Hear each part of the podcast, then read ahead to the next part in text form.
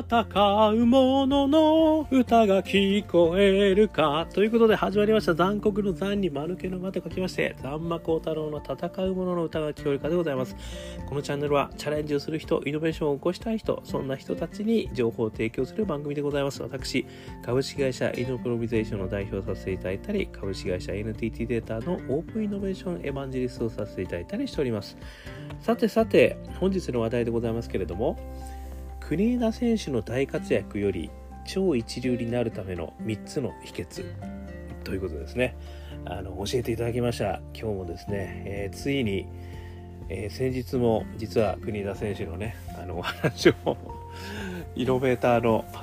3つの要素でお話しさせていただいたんですけどですね。今日はですねあの国枝選手ついに金メダルを取りました。本当におめでとうございますということでですね、えー、超一流になるためのえフレーム、ね、この3つの秘訣というところですねそのフレームに合わせて、えー、国枝選手のですねご活躍からちょっといくつか拾ってみたいなというふうに思っております。えーこれはですね、参考にさせていただいているのが前から何度もお話してますけれども、アンダース・エリクソンさんのですね、超一流になるのは才能か努力かというですね、えー、著作がございまして、まあ、ここからですね、私があの抽出した3つのフレームというのがありまして、まあ、これも私が勝手にあの解釈して 抽出してるんですけど、1つ目がですね、一流の教師。それから2つ目がコンフォートゾーンを抜け出す。そして3つ目がですね、自分を信じる。この一流の教師、コンフォートゾーンを抜け出す、自分を信じる。これがですね、あのこの本によるとですね、超一流になるための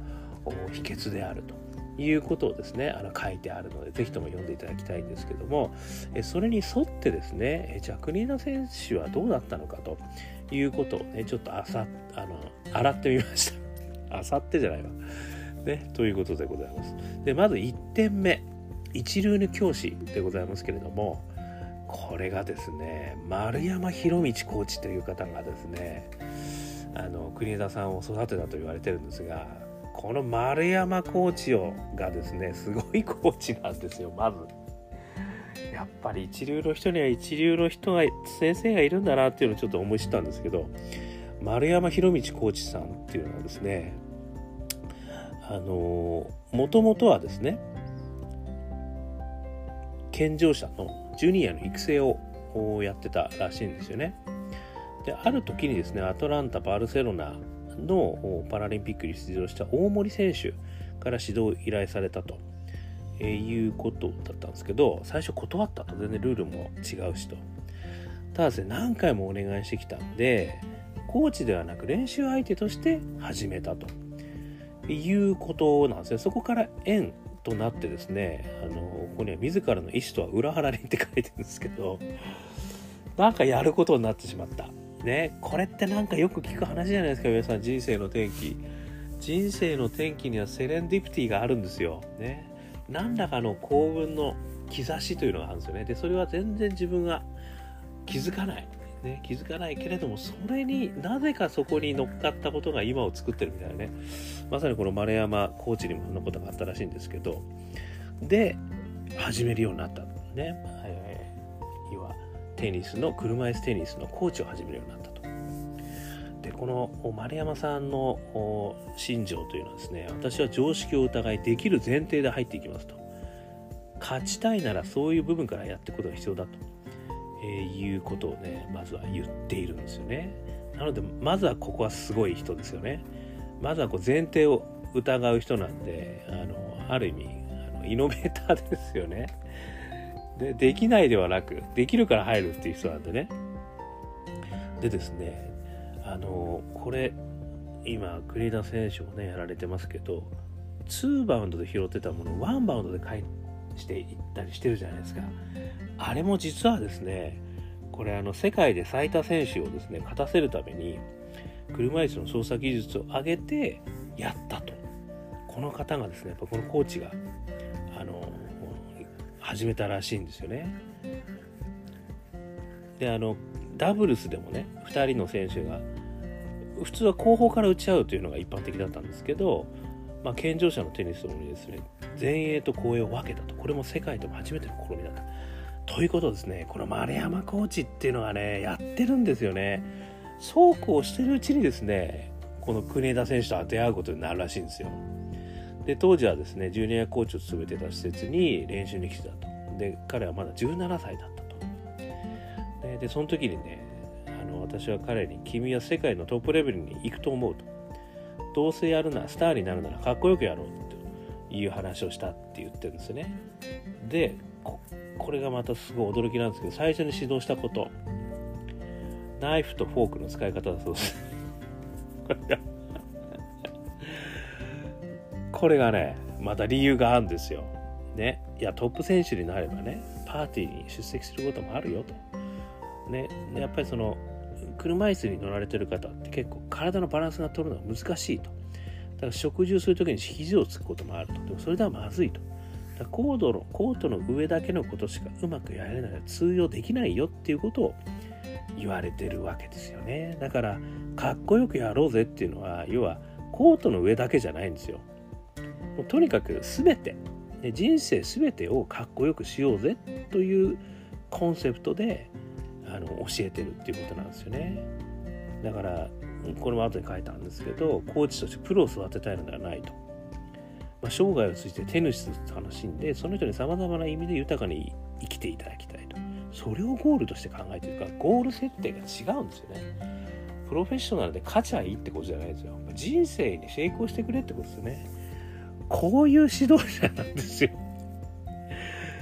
これすごいですよね。なのでですねあのクエナ選手も人間力を育てるところからはい心がけたということなんですよね。なので国枝さんのインタビューってめちゃくちゃ人間力あふれてるじゃないですか。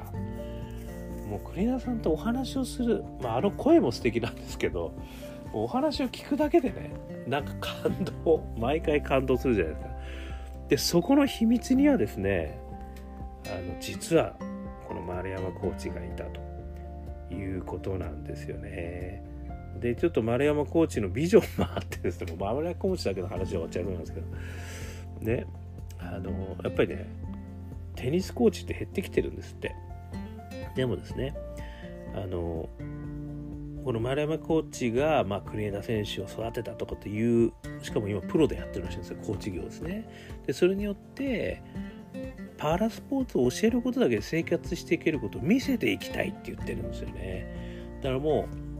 う先生にも、ね、丸山コーチにも素敵なビジョンがあるんですよね。そういうやっぱりこう教師。で最後にね達成できない夢はないって言ってるんですよ。まずはやるということが全て近道だと。でやり続ければ達成できるんだということをね言っちゃってんですよ。ね。ということでこれはまだ1個目ですからね。皆さん。この丸山コーチという最高の教師がいたと。いうのがまずあの1つ目ですね。それからですねあの2つ目。コンフォートゾーンを抜け出すっていうのがねあの実はあるんですよ。これはコンフォートゾーンって何かっていうと、まあ、気持ちのいいゾーンですね。だから逆説的に言えば気持ち悪いゾーンと。だからできないことをやれってよく言うんですよね。辛いことをやれと。でこれに関して言うとですねあの国枝さんあのリオの時にですね2016年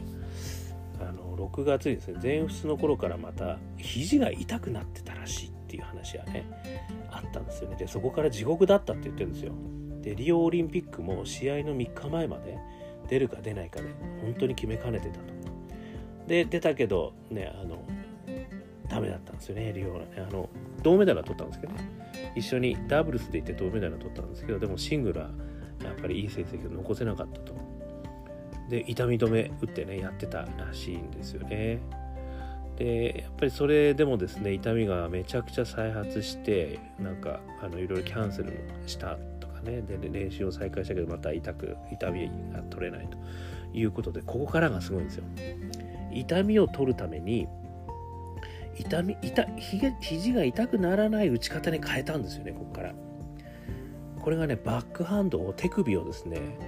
あのグリッこうこうの方向に曲げた状態で打つと痛みが出るからグリップの握り方変えたと。手首を曲げないで打つフォームに変えたっていうんですよね。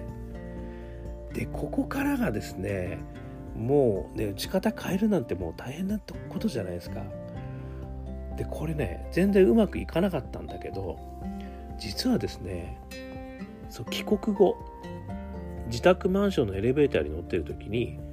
こういうことかなと打ち方の感覚の天から舞い降りて掴んだ感じがしたっていうんですよ。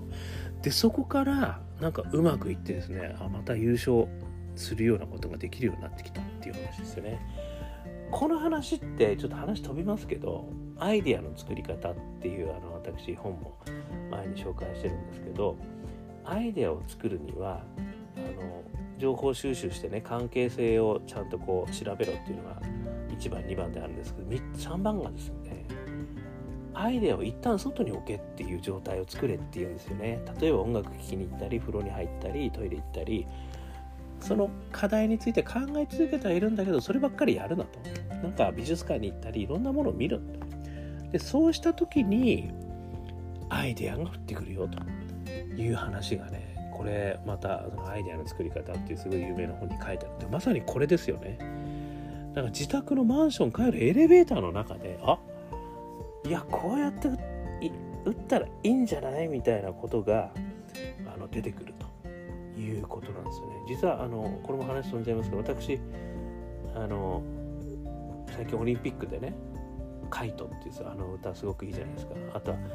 日本に優勝したら「君が代」流れるじゃないですか。あの時にねあの部屋の中で歌ってるんですよ。そうするとねちょっと私最近なんか歌い方が少し分かってきたような気がしたんですよね。これもねなんか不思議なアイデアじゃないですか。なんかここに当てたらすごいいい声出てる気がするみたいなね。なんかねアイデアってこういう時にこう降ってくるんですよね。関係ない時にこうアイデアっていうね。まあそれはまあそれちょっと話がずれましたけどまあそういったことを経てですねあの実はこう打ち方を変えたという改善点でねあのどんどんどんどん練習してやっとあの2017年にですね改造がうまくいったということなんですよね。でここで丸山さん出てくるんですけどここでね丸山さんと言ってるのが「チェンジ・オア・ダイ」というくらいの変わらなければ後がないというそれぐらいの覚悟でやらなきゃダメだっていうふうに話してるということなんですよね。だから今までの技術にこうやったのはしょうがない。チェンジ・オア・ダイですよ。これこそまさにコンフォートゾーン抜け出すってことじゃないですか。だって変わらなければ死んじゃうんだもん。それぐらい変わろう変わろう変わろうっていう努力を重ねてるってことですよね。やっぱりねそういったことがやっぱりねできないことをやるっていうのがこのコンフォートゾーンを抜け出すっていうことなんですけど、ね、肘が痛かったら肘が痛くない打ち方に変えるしかないと。それはもう変えなければ死ぬことにつながるってことでもうずっとやり続けてうまくいかなかったけどある日エレベーターの中これがいいかもしれないというのが思いついてそしてそれがうまくようになっていったというねこのコンフォートゾーンを抜け出す。プラスまあある意味ねそこへのこう道筋を探し続けるっていうんですかね。これがアイデアの見つけ方にもちょっとつながると思うんですけどまあそういったことがねあのやられてるっていうのがまずやっぱり2つ目ですよね。そして3つ目。ね。自分を信じる。出ました。ね、これ毎回私言ってますけどこの自分を信じることによってね。やっぱ最後はそれが一番のキーだと。でも一番難しいという話してますよね。でここに登場するのがですねまた実は一番の一流の教師が登場しちゃうんですけどアン・クイーンさんっていうですねオーストラリアのメンタルトレーナーのめちゃくちゃ有名な方がいるらしいんですよ。でそのメンタルトレーナーにですねあのぜひともねあのやってほしいとこういうお話をしたらしいんですよ。そしたらですねもういきなりその中電話の中であのあなたはねどうなりたいんですかって聞かれたらしいんですけどあのナンバーワンになりたいんですって言ったんですけどそれに対してこれからはナンバーワンになりたいとは言うのはやめてくださいと。俺がナンバーワンだと言ってくださいっていうところから始まってるんですよね。でこれをね 俺は最強だっていうのを毎朝鏡の前で身振りをつけながら自分に言い聞かせるってやってるらしいんですよ。これをもうね何年もやってるらしいんですよ。なんか今日のインタビューでもねそれなんか言ってたんですよ。でなんかラケットとかにも貼ってあるらしいんですよね。俺は最強だってでそれは毎朝鏡の前で言ってるらしいですよ。ね、要はですねあのコートの中だけでそのポジティブなあのことをやろうと思って無理だと。普通の生活の中からあのそういう気持ちになってる状態を作りなさいっていうことらしいんですよね。だからコートの外でもそのオーラをまといなさいって言ってるんですよ。でそれをずっと続けてると試合中にねやっぱりこうサーブが入るかなとかねあのもうちょっとやべえなとかって弱気になった時にそのフレーズを言うだけで気持ちがパッと明るくなるらしいんですよ。でその気持ちがパッとなくなると。でで今までもこれだけやってきたんだからあの絶対大丈夫だっていうふうに自分を信じることができるって言ってるんですよ。だからこの自分を信じるってこの3つ目ね。これってもうそうは言っても分かっててもできないんだよって毎回言うじゃないですか。でそこのソリューションの一つがこのアン・クラインさんのアンクインさん。ね世界的にも有名なトレメンタルトレーナーらしいですから皆さんやりましょうよ。俺は最強だ。ね。私だったら俺は世界一のオープンイノベーショナーになるみたいな。じゃオープンイノベーショナーって言いましたな。まあ、世界一のアカペラになるといいです。俺は世界一のアカペラになる。俺は世界一のオープンイノベーショニストになる。これでもいいですよね。あの、これをね、例えてね、あの、ワンピースのルフィ、ね、俺は海賊王に俺はなるって毎回言ってるじゃないですか。ね、ワンピース結構皆さんご存知ですよね。で、海賊王に俺はなるって言うじゃないですか。あれだって。あれなんだよっていうふうにね、あの子供たちにも言ってるってことですよ。これどうですか皆さん。やりません？これはできますよね。いやだからみんなね何でもいいんですよ。俺は世界一のサラリーマンになるでもいいじゃないですか。ね。俺は世界一の部長になるでもね何でもいいじゃないですか。なんかねそういうこう自分がなりたいこともしくは自分がね今成し遂げたいことをやっぱ毎朝鏡の前でしかもこうアクション付き、ね、でやると。いうことがですねあのいいということですよね。でねこれもちょっと参考になると思うんですけど一旦さっきあの肘が悪くなって負け続けたことがあったんですよね。でその時にね俺は最強だっていうのを剥がそうかなと一旦ね思ったんだって一度外してたらしいですよ。ところがね他の言い方ないかなとかね他の表現ないかなとかいうふうに言ってたんだけど、ずっとその言葉でメンタル調整してたから、やっぱり試合中俺は最強だっていうことがいいということでね、戻したらしいです。ね。だからやっぱりなんか一つの言葉をね、なんか調子が悪くなったり良くなったりしたら、まあさらに弱気になるわけじゃないですか。俺は最強だなって今どの口が言ってんだよって思うわけじゃないですか。でもやり続ける。ね。もう最弱。俺も最弱だよ、これもう。って思うこと何度もありますよ、私もね。もうダメだと。もう俺ほんといけてないって思うことあるけど張り続ける。俺は最強だ。ね。俺は世界一だ。世界一のなんちゃらになるんですよ。世界一のオープンイノベーショニストになる。世界一のアカペラになる。世界一のシンガーになる。ね。世界一幸せになるでもいいですよ、ね、世界一のママになるでもいいかもしれない。ね。何でもあるじゃないですか。なのでちょぜひともですねもう自分を信じる。ね。ということをやるためにはこのねアンクインさんが言われてるように俺は私は世界一の〇〇になる、ね、ということをねやってみたらいいんじゃないかということを本当にクリアさんから教えていただきました。ということでですねあの本当にこのレジェンドのね生き様全て私にこのあのパラリンピック期間ね、勇気を皆様に、クリエイターさんをはじめ、皆さんにね、勇気をいただいて本当にありがとうございました。明日はね、閉会式ということで、またこれね、開会式も素晴らしかったから、閉会式も期待高まりますよね。ということで、えー、今日のお話をこれで終わりたく思います。えー、ということで、えー、ね、よかったらいいね、もしくは登録、ね、登録していたら毎日配信されますからね。毎日頑張って話してますからね。